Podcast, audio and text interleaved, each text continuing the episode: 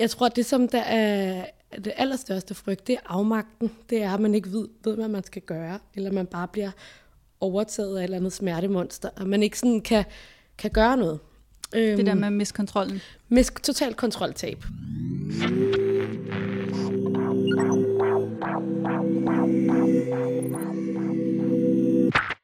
Du lytter til en podcast af Lea Formidler.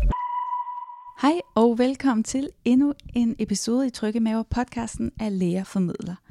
Jeg hedder Anna Grønnerup, og jeg står bag disse podcast-episoder om fødslen. Den har været meget længe undervejs, dels på grund af corona, men også fordi jeg her i starten øh, selv blev gravid. Og ikke nok med det, så viste det sig så at være tvillinger, og som det så ikke, ikke så sjældent sker med tvillinger, så fødte jeg også lidt tidligere end øh, forventet. Så optagelserne har altså ligget øh, ret længe på min computer. Men øh, nu er tvillingerne så snart tre måneder, og de har det rigtig godt. Så nu er det tid til, at den her podcast øh, kommer ud, og jeg glæder mig til at dele den med jer. Det har været svært for mig at finde ud af, hvordan det her emne præcis skulle gribes an, øh, for en fødsel kan foregå på rigtig mange måder. Der er nemlig ikke én rigtig måde at føde på. Mange drømmer måske om den sådan helt naturlige fødsel, og med det mener jeg en fødsel uden indblanding af hverken læger eller medicin. Men det er altså ikke helt sjældent, især for førstegangsfødende, at en læge på en eller anden måde bliver involveret i fødslen. Måske fordi man skal have et stimulerende drop, eller en øh, smertestillende epiduralblokade, eller måske et akut kejsersnit. Derfor vil du i denne podcast møde Annette Thorsten Meier, der er fødselslæge på Hvidovre Hospital. Hun vil forsøge at give os et indblik i, hvad man kan forvente sig af en fødsel. Jeg har arbejdet sammen med Annette på både Rigshospitalet og Hvidovre Hospital, og hun er en læge, der bare elsker sit speciale og sine patienter, som primært er de gravide og de fødende.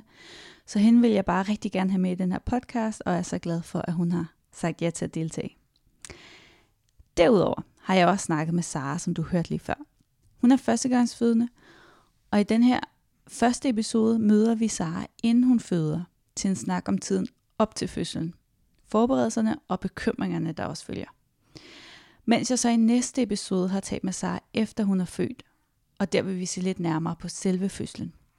På den måde følger vi hende igennem hele forløbet, uvidende om hvorvidt det ender med en drømmefødsel, en skrækhistorie eller noget derimellem. Men først tager jeg med til Hvidovre Hospital. Hej Annette. Uh, vi sidder her på Hvidovre Hospital, uh, hvor vi jo faktisk også har arbejdet sammen. Mm-hmm.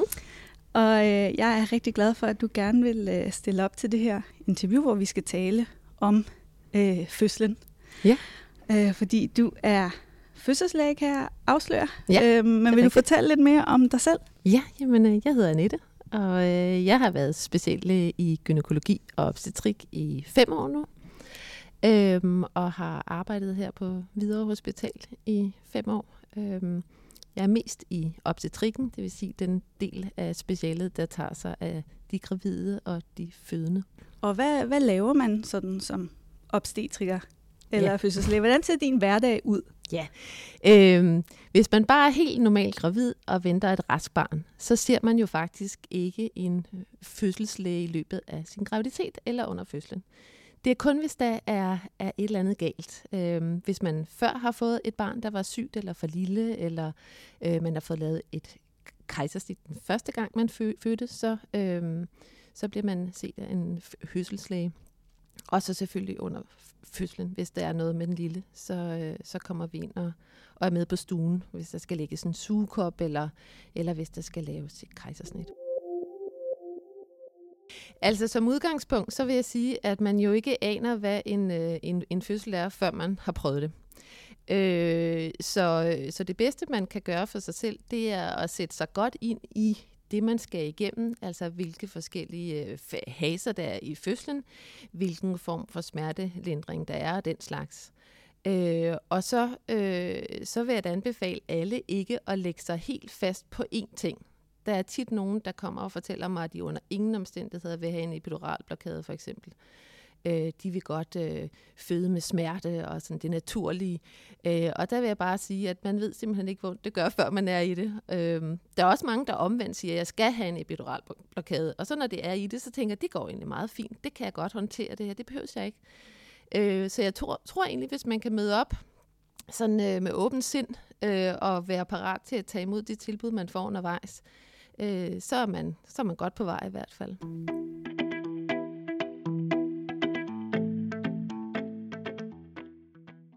Hej og velkommen til. Lige nu sidder jeg øh, hjemme hos Sara. Hej Sara. Hej. Øh, Sara er gravid. Øh, det kan I som lytter ikke se, men I er i hvert fald meget gravid øh, kan jeg se her. Øh, så øh, hvor langt er det, du er henne i din graviditet? Jeg er i uge 37. Så det vil sige, at du er sådan set meget tæt på terminen, og faktisk så siger vi jo allerede her, at, øh, at baby sådan set er færdig bagt. Øh, og det er, øh, det er præcis det, vi skal tale om i dag. Det er nemlig øh, fødslen, som nærmer sig. Og de fleste gravide vil igennem graviditeten, og især her til sidst, øh, hvor Sara er, tænke rigtig meget på den her fødsel. Og der er en masse forventninger, der er en masse bekymringer, og, men også øh, spænding, og man kan også glæde sig til den. Og, og det er sådan set de ting, vi skal tale om i dag. og, øh, og lad os bare komme i gang med det. Så lad os, lad os tage det fra en ende af. Øhm, man får jo tilbudt en lille smule i hvert fald øhm, fødselsforberedelse øhm, på det hospital, man er tilknyttet. Og derudover så er der også mange, som køber sig til noget ekstra fødselsforberedelse. Vil du fortælle lidt om det fødselsforberedelse, du har gået til? Ja, altså jeg skal føde på Rigshospitalet, og øh, det er jeg super glad for faktisk, øh, fordi det ligger tæt på mig. Øh, og så har jeg hørt godt om det. Men, øh, men ja, der er jo nogle officielle tilbud der, og det er noget auditorieundervisning, som er to gange, øh, to gange i, øh, i et auditorium, auditorium. Der er del 1, som handler om selve fødslen, og så er der del 2, som handler mere om efterfødslen og amning, som er ligesom sundhedssystemets perspektiv på, eller Rigshospitalet, hvor skal man ringe hen, hvad skal du tage med, men også selve faserne i, i fødslen, og hvad vi kan forvente ligesom af af Rigshospitalet. Jeg synes faktisk, øh, for bare lige at sige min holdning til det, jeg synes, det var rigtig godt. Øh, men jeg må også sige, at jeg synes også, at øh, der var også, kan jeg huske, min mand og jeg, vi sad og kiggede lidt på hinanden, og var sådan lidt, altså, oh fuck. Fordi vi fik at vide, at det gjorde rigtig ondt, ikke? så vi sad sådan lidt og kiggede på hinanden, og så kiggede jeg også rundt på det der auditorie, og det kunne jeg også bare se, at folk sad sådan lidt med sådan, det, så ikke, det var ikke de mest glade ansigter, mm. vil jeg sige. Vi så ud i det auditorium. Øhm, men bortset fra det, så følte jeg, følte jeg egentlig, at, øh, at det var meget sådan tryghedsskabende, at også at vide, at vi ikke bliver sendt hjem lige med det samme, fordi det sagde, at der skal lige være sådan nogenlunde styr på den der mm. amning, mm. og barnet bliver lagt til, og så videre, inden øhm, vi bliver sendt hjem. Og det kunne jeg godt lide mm. at få at vide. Ja, det, øhm, det er jo lidt forskelligt, hvordan det er rundt omkring i landet, men på Rigshospitalet, hvor du skal føde, der øhm, hvis alt er fuldstændig ukompliceret, og det der er i baggrunden, det er to katte, der leger. Det skal I ikke tage af. Det var hyggeligt. Det er også derfor, vi griner lidt nogle gange. Men, øh, nej, men på, på Rigshospitalet, så, øh, så går man hjem øhm, øh, ambulant, det vil sige, at nogle timer efter fødslen, når, når man sådan har fået gang i, man har været på toilettet og fået spist, og der er kommet gang i amningen, så bliver man øh, sådan set øh, sendt hjem. Men, men har du så også øh, prøvet nogle andre tilbud i forhold til fødselsforberedelse? Ja, jeg har også øh, været på det, der hedder smertefri fødsel, hvor at jeg har læst bogen, og så har jeg øvet et program seks uger op til, eller startet seks uger før min termin. Jeg er stadig i gang med det. Øh, og der har jeg haft en øh, bootcamp såkaldt bootcamp med min partner. Øh, så det har været sådan en dags undervisning, hvor vi ligesom gennemgår alt inden for deres teknikker. Øh, og det har jeg også været rigtig glad for. Øh, forstået på den måde, at øh, jeg følte lidt, at jeg fik øh, Rigshospitalets øh, og det sundhedsfaglige perspektiv, som var rigtig godt, men jeg følte også, at jeg fik et, et andet perspektiv, som var måske mere myndet på, hvor, hvad er det egentlig, du har lyst til? Øh, sådan, og, og som ligesom fik en til at tage stilling til. Øh, måske, måske får en til at tage stilling til, det er katten, der miaver. øh, hvad man gerne vil, og hvilke forventninger man har. Jeg vil lige tilføje her, at den her episode ikke er en reklame for hverken smertefri fødsel eller andre fødselsforberedelseskurser. Jeg tror, at både fødselsforberedelseskurser og bøger og måske også vejrtrækningsøvelser for mange kan give ro i maven og en følelse af kontrol. Og det kan være en rigtig god ting i tiden op til fødslen. Om hvorvidt man så ender med at bruge det, man har øvet til selve fødslen, det er meget forskelligt fra person til person og afhænger selvfølgelig af, hvordan fødslen har udviklet sig. Her er det igen en anbefaling herfra at holde sindet åben. Om hvorvidt Sara havde gavn af sine vejrtrækningsøvelser til selve fødslen, det løfter vi sløret for til sidst i den her episode, hvor jeg vil afspille nogle klip fra øh, mit interview med Sara efter hendes fødsel. Øhm, der er lidt lyd her i baggrunden fra øh, en lille baby. Det håber jeg ikke kan abstrahere herfra. Men nu skal vi tilbage til Sara og hendes forberedelser op til fødslen. Der er jo mange, der forbereder sig ved at lave for eksempel en liste over, hvad de ønsker sig øh, til fødslen. Er det noget, I har gjort? Ja, Mm det har vi gjort. Øh, og det er også noget, jeg har hentet fra smertefri fødsel faktisk. Øh, primært, tror jeg nok. Det kan godt være, at min jordmor har nævnt det, men, men det, det er der, jeg husker det fra i hvert fald. Øh, og ja, det har vi gjort, men jeg, jeg er også sådan lidt, jeg prøver også at gøre den liste så generaliserende som muligt. Altså, jeg kan godt finde dem frem, hvis det er. Øh, jamen, hvis du har lyst, så kan vi da godt tale om den. Ja. Den burde være her. Der var den. Ja. Øhm, jamen, jeg kan jo sige, hvad jeg Mm, har på mm. min liste, blandt andet. Du kan bare nævne nogle af tingene. Nogle af tingene. Øhm, jeg har blandt andet skrevet ingen medicinsk smertelindring, medmindre jeg bliver forpint. Mm. Som var en formulering, jeg hentede fra bogen i Smertefri Fødsel. Mm. Øh, ro og stillhed under vejerne, ellers roligt musik. Øh, og der tager vi nok også nogle hørebøffer med. Øhm, og så har jeg også skrevet, øh, jeg vil gerne i kar. Mm. Øhm, I den sidste del af, af, af fødslen, tænker jeg. Øhm, jeg ved ikke, altså man kan jo godt hurtigt ligge måske meget længe i det der vand, så jeg tænker, at det nok skulle være den sidste del af åbningsfasen og sådan. Øhm, det, men det er det, jeg umiddelbart tænker. Mm. Og så, øh, Man kan jo også bruge nogle bord badekar og det varme vand som, som smertelindring. Ja. Altså det kan man jo også. Der er forskellige måder at, øh, at bruge badekar på. Ja. Det behøver, altså man kan jo også føde i badekar, det er der jo også nogen, der gerne vil. Men det vil jeg egentlig også synes var meget fedt. Mm. Mm. Altså, så jeg har, jeg har en tanke om, en, enten skal jeg føde i det, i det badekar og ligge i sidste del af åbningsfasen, hvis jeg kan. Det er jo ikke sikkert, at der er noget med nogle gange, så, så kan man ikke lige få baby ud der. Øhm, men øhm, øh, nu skal jeg sige her. Men jeg tænker også, altså andre, at det vil også være fint nok for mig at komme op og så få baby ud ikke, Mm. efter det der kar. Ja. Jeg har også en eller anden tanke om, at det kunne være sjovt at lave en grønlænderfødsel. Sådan en stående, hvor man presser baby stående ud. Men øhm, altså, men lad os se, ja. hvad der sker. Ja. Ikke? Jeg tænker bare, at man må have ret god grounding. Mm, Med, mm. med, altså, når man, eller man må få nogle kræfter nemlig. Øhm, mere end jeg tror, men, men det, det er min tanke om det. Jeg ved Mm. det ikke. Mm. Om mere end når man ligger ned i hvert fald. Så ja. ja, ja. Nå, men øh, det er jo nogle øh, gode øh, tanker. Øh, jeg kan huske med min egen fødsel, øh, nu øh, jeg har født to gange, og jeg har været meget heldig, for det har været nogle meget gode fødsler. Øh, men der, jeg kommer til at tænke på det i forbindelse med, at du siger det med, at du ikke vil have smertestillende, medmindre du bliver forpint. Øhm, jeg, jeg ved ikke præcis, hvilke tanker jeg havde gjort mig, men jeg havde forestillet mig, at man ville være så forpint, at man efterspurgte smertestillende. Men det var faktisk først øh, helt til sidst i fødslen, jeg kommer i tanke om Så nu så siger jordmor til mig, at jeg skal presse, og så er jeg sådan, jamen, jeg har jo ikke fået noget smertestillende.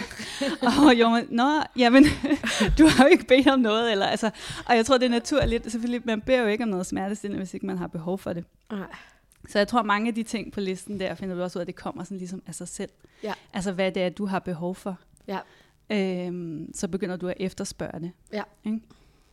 Så, øhm, men det er jo rigtig fint at have gjort. Så Men, men Ja, jeg vil sige i hvert fald, for eksempel, det jeg er rigtig glad for fra hospitalets, øh, eller fra Rigshospitalets undervisning, det var det her med at få præsenteret, hvad er der for nogle smertelindringsmuligheder? Mm. Mm. Altså bare få informationen om, hvad er de forskellige ting. Altså jeg vidste ikke, hvad et V-drop var, Mm. før jeg kom derind for eksempel. Mm. Vel? Nej. Det er bare meget rart. Og, ja. og det ville jeg... Og det havde jeg ikke nødvendigvis fået... Altså, det havde vi Nej. ikke nødvendigvis gået så meget ind i andres... Altså i Nej. det private heller, vel? Mm-mm. øh, i det private tilbud, jeg har været Ja. ja. i. Ja. Jeg er helt sikker, der er jo også rigtig mange nye ord, altså, mm. Øh, som man for eksempel et øh, V-drop, eller man kan også øh, støde på sådan noget som CTG, øh, eller kabut elektrode. Det er sådan nogle forskellige måder, man, øh, man holder øje med barnets hjertelyd, for eksempel. Øhm, der kan være en masse sådan nogle ord, der bliver slynget rundt i luften, øhm, som, og, og det kan måske være lidt overvældende, når som gravid ligger der og, og ikke helt forstår, hvad der bliver sagt. Så. Mm. øhm, så jeg tror, at det, det er i hvert fald også øh, en rigtig god ting at have, Mm. at have hørt lidt om. Have en sådan idé om, hvad det er. Ja. Også i forhold til for eksempel epidural. Nu har de fleste mennesker jo nok hørt om det, Mm. men, men hvad, hvad er det egentlig? Mm. Ikke? Jo, nøjagtigt. Jeg bad Annette fortælle os lidt mere om, hvad en epiduralblokade egentlig er. Men husk, at en epiduralblokade ikke er den eneste form for smertestillende, man som fødende har mulighed for at få tilbudt. Det er desværre ikke muligt for mig at gå i dybden med det hele her i den her podcast, men du kan fint tale med din egen jordmor om, hvad der er af muligheder på dit fødested. Øh, en epiduralblokade øh, får en tredjedel af kvinder i Danmark lagt, når de skal føde. Øh, det er et lille kateter, der bliver lagt ind i epiduralrummet øh, i lænden. Øh, og igennem det kateter får man så kontinuerligt medicin. Øh, og hvis den ligger, som den skal, øh, så virker den faktisk ualmindeligt godt. Der er nogen, der falder i søvn og får sig en lille en velfortjent lur. Øh, nogen kan stadigvæk godt mærke, de her kontraktioner, men det bliver til at holde ud. Øh, den virker rigtig godt på, på, på øh, udvidelsesfasen. Øh, så når først hovedet står helt dybt i skeden, og man skal presse, så virker den faktisk ikke længere. Men den kan være rigtig, rigtig god, øh, når man er træt og ikke har sovet i lang tid, og faktisk ikke rigtig har lyst til mere, så kan den, så kan den gøre, at man så lige kan, kan tåle resten og, og få født. Jeg tror også, hele det her med for- forventninger og tanker, der, igen, der tror jeg bare, jeg prøver virkelig at holde mig åben også. Altså fordi det, hvis der sker noget andet, det kan bare ikke nytte noget, man sidder og hænger sig i det. Mm. Øh, s- ja, det, ja, så det, det, det er øvelsen for mig, at prøve mm. at se, om man kan... Du må gerne ønske noget, du må gerne sende gode vibes til, til det, og gode tanker, og, og have, have ting, du ønsker dig, men, men også prøve at være ja, Mm. åben og måske realistisk. Mm. Øh, eller ikke realistisk, men, men åben i hvert fald, synes Ja, jeg er det vigtigste. ja, Ja, for ja. mig. Det er jo i hvert fald ærgerligt, hvis øhm, en fødsel bliver et nederlag. Ja, det er det. Altså, Og jeg kan godt mærke det lidt. Jeg kan godt sådan få lyst til at tænke, ah, jeg skal være den, der har den korte fødsel, ikke? Mm. Altså, sådan, at det går hurtigt, og så er det overstået, og så er vi bare hjemme og sådan noget. Men altså, ah, det, altså, det er jo også et eller andet gennemsnittet er, hvor meget er det øh, for en førstegangsfødende. Det er jo 24 timer, ikke? Eller noget af den stil. øh, ja, det er jo sådan lidt afhængigt af, hvor man tæller fra. Men altså, fra man starter med at få V'er, der kan i hvert fald godt gå mange timer. Det er det. Så det er jo også sådan lidt, hvis jeg skal forholde mig til det gennemsnit, og jeg lægger mig ind i den statistik, så er det jo, så er det ikke 6 timer, vel? Mm. Altså, så er det mere. Så, øhm, ja. Så det må man jo også bare forholde sig til, Ja, ja. på en eller anden måde. Og så også i forhold til, kommer jeg lige til at tænke på den der epiduralblokade. Øhm, altså, der har jeg også hørt bare rigtig mange, der siger, den har reddet mig. Og det Mm. gjorde det faktisk som en rigtig god oplevelse. Mm. Øh, og det havde været en dårlig oplevelse, hvis de ikke havde haft muligheden for mm. at få den. Så ja. Mm. Jo, men ja, men jeg tror bare også, der er sådan, er, måske, jeg ved ikke, om det er, fordi vi læser for mange dameblade, eller, eller hvad det er, men det her med sådan, du er en god mor, hvis du føder helt selv uden noget smertestillende, og du øh, bagefter ammer dit barn uden nogen problemer, og øh, I sover i samme seng, indtil barnet er fem år, eller et eller andet. Altså, der er alle de her ting, som er rigtige og forkerte, øh, som jo også gør det rigtig svært, og det er jo den verden, du skal ind i nu, mm. øh, med fødsel og moderskab, mm. kan man sige, ikke? Ja, men det er også, det er også, det er også øh, den har jeg virkelig tænkt meget over, og ikke også at prøve at lade være med at sammenligne mig.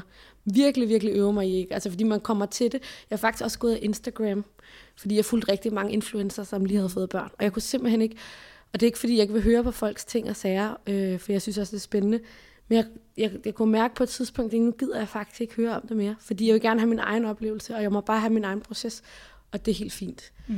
Og, og ja, og det var også noget med, jeg, jeg blev sådan lidt, faktisk lidt stresset af det. Fik lidt, lidt dårlig humør. Mm. Og det er ikke fordi, at de, det var egentlig ikke nogen glansbilleder, synes jeg nødvendigvis, men jeg, jeg kunne bare mærke, nej, jeg skulle, øh, jeg skulle, skulle nok lige forholde ja. mig til mit eget ja. en periode. Det synes jeg lyder som en rigtig klog ting at gøre. Altså, jeg mm. tænker også nogle gange på Afrika, ikke? hvor at, øh, man måske føder i en lærhytte. Ikke? Mm. Altså, så har vi det rimelig godt herhjemme. Ja. og ja. få hjælp, altså, og kan få lavet et kejsersnit på, nu ved jeg ikke lige, hvor, hvor kort tid det er, Anna. Det må du, det, nu ved jeg ikke lige, hvor kort tid det er, Anna, men, det, men jeg har fået at vide, det er cirka to minutter, man kan faktisk kan lave snittet på. Men det ved jeg ikke, om er rigtigt. Jo, altså, man skal jo så lige bedøves først. Uh, altså, vi, snit, vi skærer jo ikke i nogle kvinder, der, okay. uh, der kan mærke det. så, så det kræver lige, at man kommer på en operationsstue og bliver bedøvet. Uh, men et kejsersnit kan laves hyper, hyper akut. Uh, de, de allermest akutte, der skal barnet være der ude inden for 15 minutter.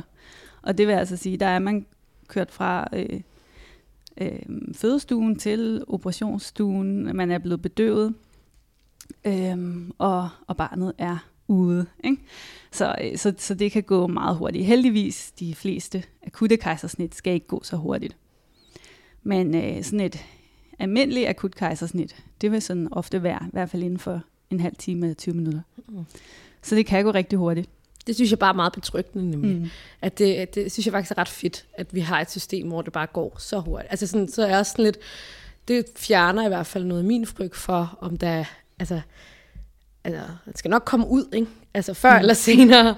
Bare et spørgsmål bare, hvordan, ikke? Ja. Vejen derhen, ja. på en eller anden måde. Ja. ja. Et akut kejsersnit er der mange fødende, der frygter. Det kan både være tanken om at skulle opereres akut, men det kan også være nederlaget i ikke at kunne føde selv, så at sige.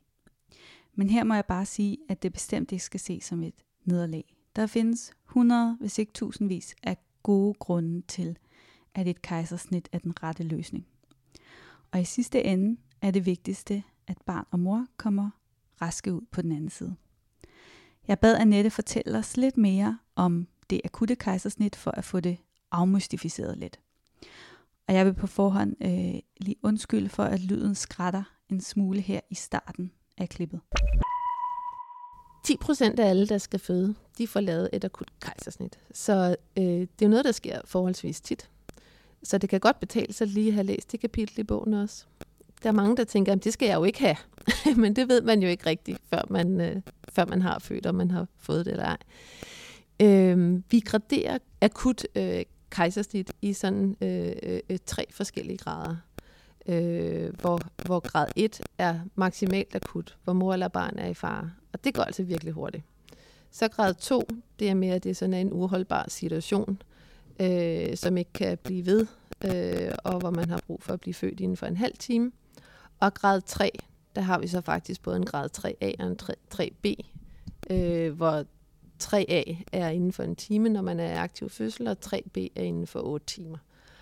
Og det kan for eksempel være, hvis der er langvarig vandafgang, øh, og vi har prøvet at stimulere, og der ikke sker noget, kvinden får ikke nogen vejer så kan hun jo ikke vente på til onsdag i næste uge, hvor hun kan få et planlagt kejsersnit. Så det bliver nødt til at være nu, men omvendt så behøver det ikke at være nu nu, i ligesom at alle smider, hvad de har og løber.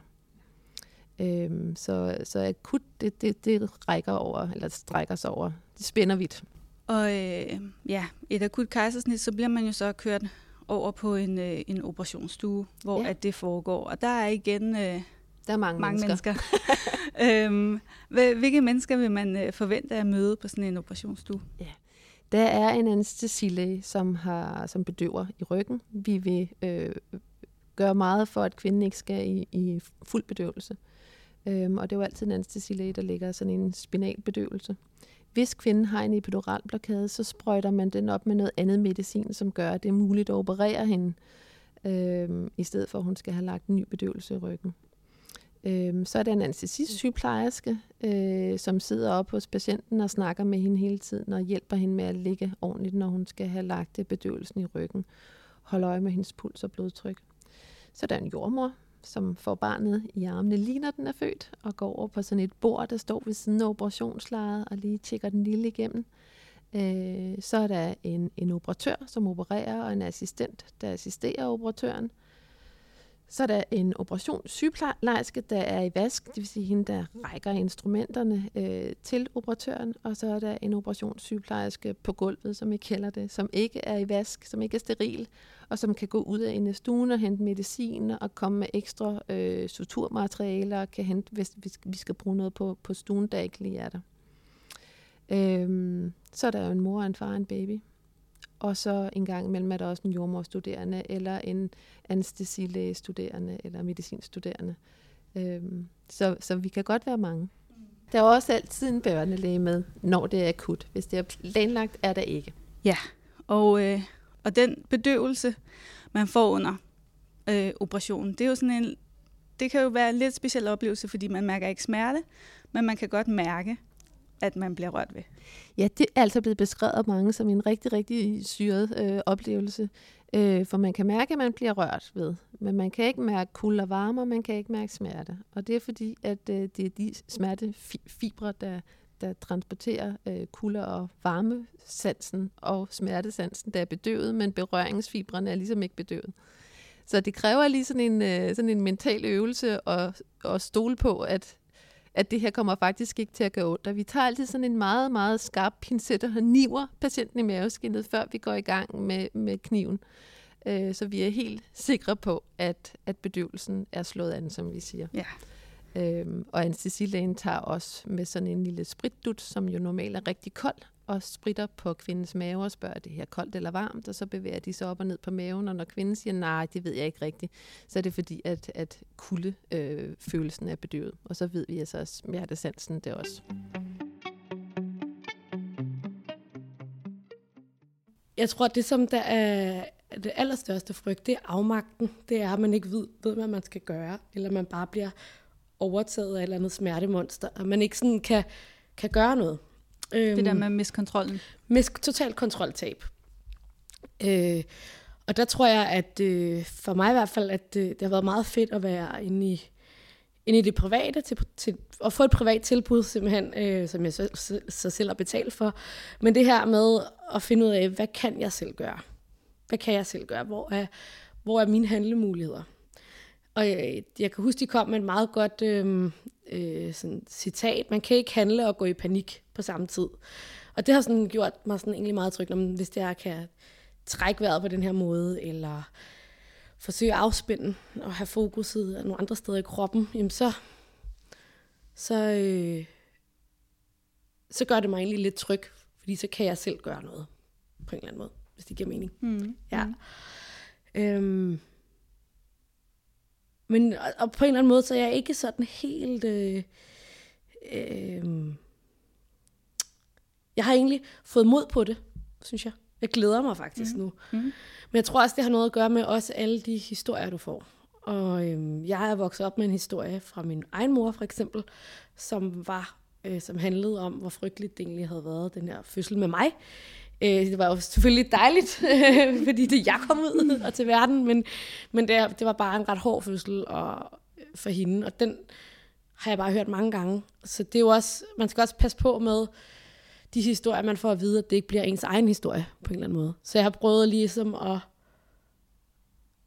også at øh, faktisk at lytte til nogle forskellige fødselsberetninger, øh, rundt omkring. Nu kan jeg også mærke, nu er jeg faktisk, nu har jeg heller ikke brug for flere på den måde, men, men, men sådan, at få nogle gode oplevelser ind altså med os. Øh, og også mødt folk, øh, som er førstegangsfødende, som har gjort det på kort tid, og hvor det har været en god oplevelse. Altså, så, så det bare ikke bliver den historie, der bliver nødvendigvis af mm. min. Mm. Um, jeg kan huske, uh, jeg har talt for nylig med en veninde, som nu snart skal føde sit tredje barn. Uh, og så uh, talte vi for sjov om den liste, hun havde til hendes første fødsel. Mm. Og så havde hun som det sidste punkt med udråbstegn, at hun ikke ville sprække. og, og det er jo sådan en ting, man, uh, man desværre ikke selv har så meget kontrol over. Men uh, det er der jo mange, der går af frygter. Er det noget, du har uh, tænkt over eller frygtet? Ja, Altså, øh, ja, det er også igen de der processer der. Øh, da jeg startede med at, ligesom at få viden omkring, hvad der egentlig skete, som var for nogle måneder siden, der var, altså, jeg kunne næsten ikke holde det ud. Jeg var ikke helt ude tanken om det, og jeg er ikke sådan, heller ikke helt vildt meget fan af blod, og alt, alt, alle de der sådan lidt lægelige ting, som man skal kigge på som læge, forestiller altså, sig dagligt. Øhm, så jeg var virkelig, virkelig sådan, øh, skrækslagen på en eller anden måde over det, men på en eller anden måde, så er det sådan synket ind, øh, og har bundfaldet sig lidt, og folk bliver syet, og, og alle siger, ja, det, var, det kunne de ikke mærke noget til. Eller det var ikke sådan alvorligt. Det var mm. ikke det, der var ligesom fyldt noget for de andre. Så er jeg sådan lidt, Nå, men det er det jo nok ikke. Så. Mm. Ja. altså, og man kan jo faktisk blive lappet rimelig godt sammen, forhåbentlig øh, igen. Det kan man i hvert fald. så jeg ja. tænker, det må jo bare være ja. sådan. Ja. Det sidste, vi skal høre om fra Annette i den her episode, det er de her bristninger. Fordi at frygten for bristninger kan komme til at fylde alt for meget i hovedet på de gravide og de fødende. Og så bagefter har jeg som lovet taget nogle små klip med til jer fra mit interview med Sara efter hendes fødsel. Altså som udgangspunkt, så må man forvente at få en bristning. Det skal man ikke blive ked af at få, han har sagt, fordi det får 80 procent af alle, der skal føde for første gang øh, de får en eller anden slags øh, bristning. De fleste skal også sys. sys. Øh, det med at få et klip, øh, det brugte man meget for nogle år tilbage. Der blev alle næsten klippet. Øh, det gør vi ikke så meget mere. Kun hvis vi enten har brug for, at barnet skal blive født lidt hurtigere, eller hvis vi kan se, at at mellemkødet er meget, meget stramt, og vi så er bange for, at kvinden skal få en større bristning. Altså så laver vi ligesom en bristning, der er kontrolleret. Men tanken om at få et klip, den er ikke særlig rar. Øhm, men en gang imellem, så kan det være nødvendigt. Vi, øh, vi graderer bristningerne fra grad 1 til grad 4, hvor grad 1 er den milde form, i modsætning til kejsersnitten. øh, og det er typisk en lille bristning, øh, hvor muskler ikke er involveret. Grad 2, der er, er de muskler, der er nede i mellemkødet involveret, og den bliver typisk øh, syet af en jordmor, ligesom en grad 1. Øh, I en grad 3 bristning, der er lukkemusklen ned til øh, endetarmen involveret og bliver øh, syet af en fødselslæge. Og hvis det så hedder en grad 4, så er det ikke bare endetarmen, endetarmsmusklen, der er gået, men så går det helt ned i slimhinden i endetarmen. Og det er altså meget, meget sjældent, vi ser den slags bristninger. Øh, det mest normale er en grad 2 bristning. Er det noget, der giver veje men for, for de kvinder, der får de her bristninger? Som regel ikke, men der er desværre nogle få, der får ondt ved samleje efter, øh, især. Øh, og øh, der er det jo en rigtig god idé at træne sin bækkenbund så meget man kan, og eventuelt massere med noget olie i området osv. Øh, de fleste øh, heler rigtig godt op det er et område, som er meget, meget velvaskulariseret. Det betyder, at der er rigtig mange blodkar, så det heler hurtigt og godt op. Øhm, og meget få får infektion i området, efter de har født også.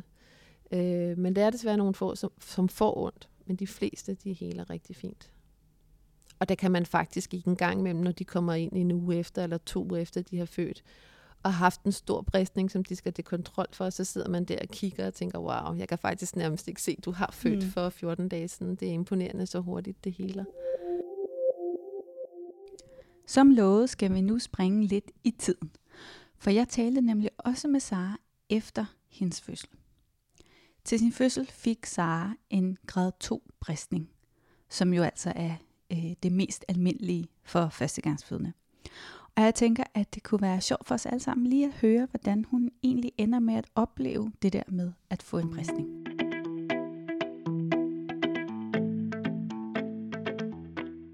Og øh, jeg vil sige det sådan, at øh, jo, jeg kunne godt mærke det i starten. Øhm, og man er kvæstet og sådan noget, men jeg, jeg vil så også sige, retrospektivt, det går del mig også hurtigt over. Mm. Så jeg synes, jeg var ret imponeret egentlig mm. over, jeg tænkte, jeg troede, det ville være rigtig slemt i lang tid, men det synes jeg ikke, det har været, og, og, og jeg kan heller ikke se det nu. Så mm. altså, så det, det, jeg synes måske, at det er overdrevet, eller den der frygt for det, mm. er sådan lidt overdrevet. Mm. Øh, så det har jeg været rigtig glad for at opleve. Jeg, selvfølgelig, hvis man får en af de hårde bristninger, så tror jeg måske, det er en anden snak, men, men jeg synes ikke, at det har været retrospektivt ikke så slemt. Mm. Altså, det er klart, det, jeg kunne godt mærke det, når jeg gik mm. øh, et stykke tid efter. Mm. Øh, og det har lige taget lidt tid. Men altså, jeg synes også, at kroppen heler også hurtigt, og det er meget fantastisk mm. at opleve det, synes jeg. Ja, det er en tid reminder på, hvor fantastisk kroppen nu engang er. Inden vi helt slutter denne her episode, så har jeg her et øh, lille klip med øh, Sara, hvor hun svarer på, hvad hun ville ønske, hun havde vidst, inden hun fødte. Som altså er optaget efter hendes fødsel. Sara endte med at gå lidt øh, over terminen og føder en stor og rask dreng. Fødslen bliver dog en øh, lidt voldsom omgang med både V-stimulerende drop, øh, epiduralblokade og sugekop. Men meget, meget mere om det i næste episode. Så her svarer Sara på, om der var noget, hun ville ønske, hun vidste, inden hun fødte. Det var et godt spørgsmål. Jeg tror egentlig retrospektivt, at jeg er rimelig glad for min håndtering af det. Øh, jeg tror, at det, som jeg gjorde godt, hvis jeg sådan skal rose mig selv lidt, det var, at jeg holdt mig selv åben over for alt muligt kunne ske, og ikke holdt mig mm. selv låst på en eller anden øh, ting, det, som det skulle være. Øh, og og det gik også op for mig, at jeg måske har set det lidt som... Jo, jeg var lidt, måske var jeg lidt i chok i starten, men, men når, jeg så, når det så er faldet på plads, så er det også blevet en lidt en oplevelse, ikke? Øhm...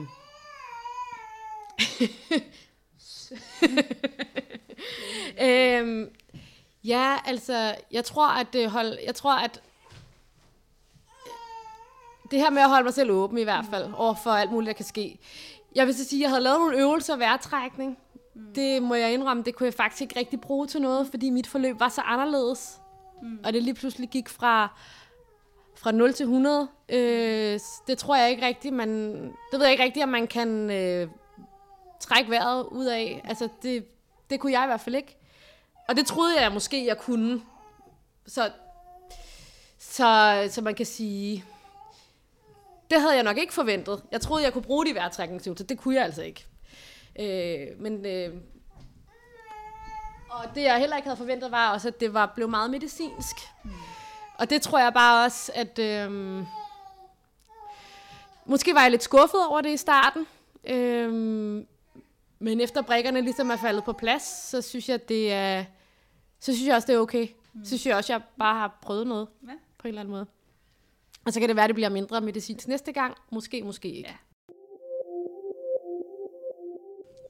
Tusind tak til Sara og Annette for at stille op til den her podcast. Og lyt med i næste episode, hvor vi fortsætter, hvor vi slap. Lyt også til vores tidligere episoder inde i din podcast-app eller på læreformidler.dk, hvor du også kan læse meget mere om graviditet og fødsel og giv os meget gerne en anbefaling øh, på iTunes, og følg os på Instagram, Facebook eller Twitter. Vi lyttes ved. Hej hej.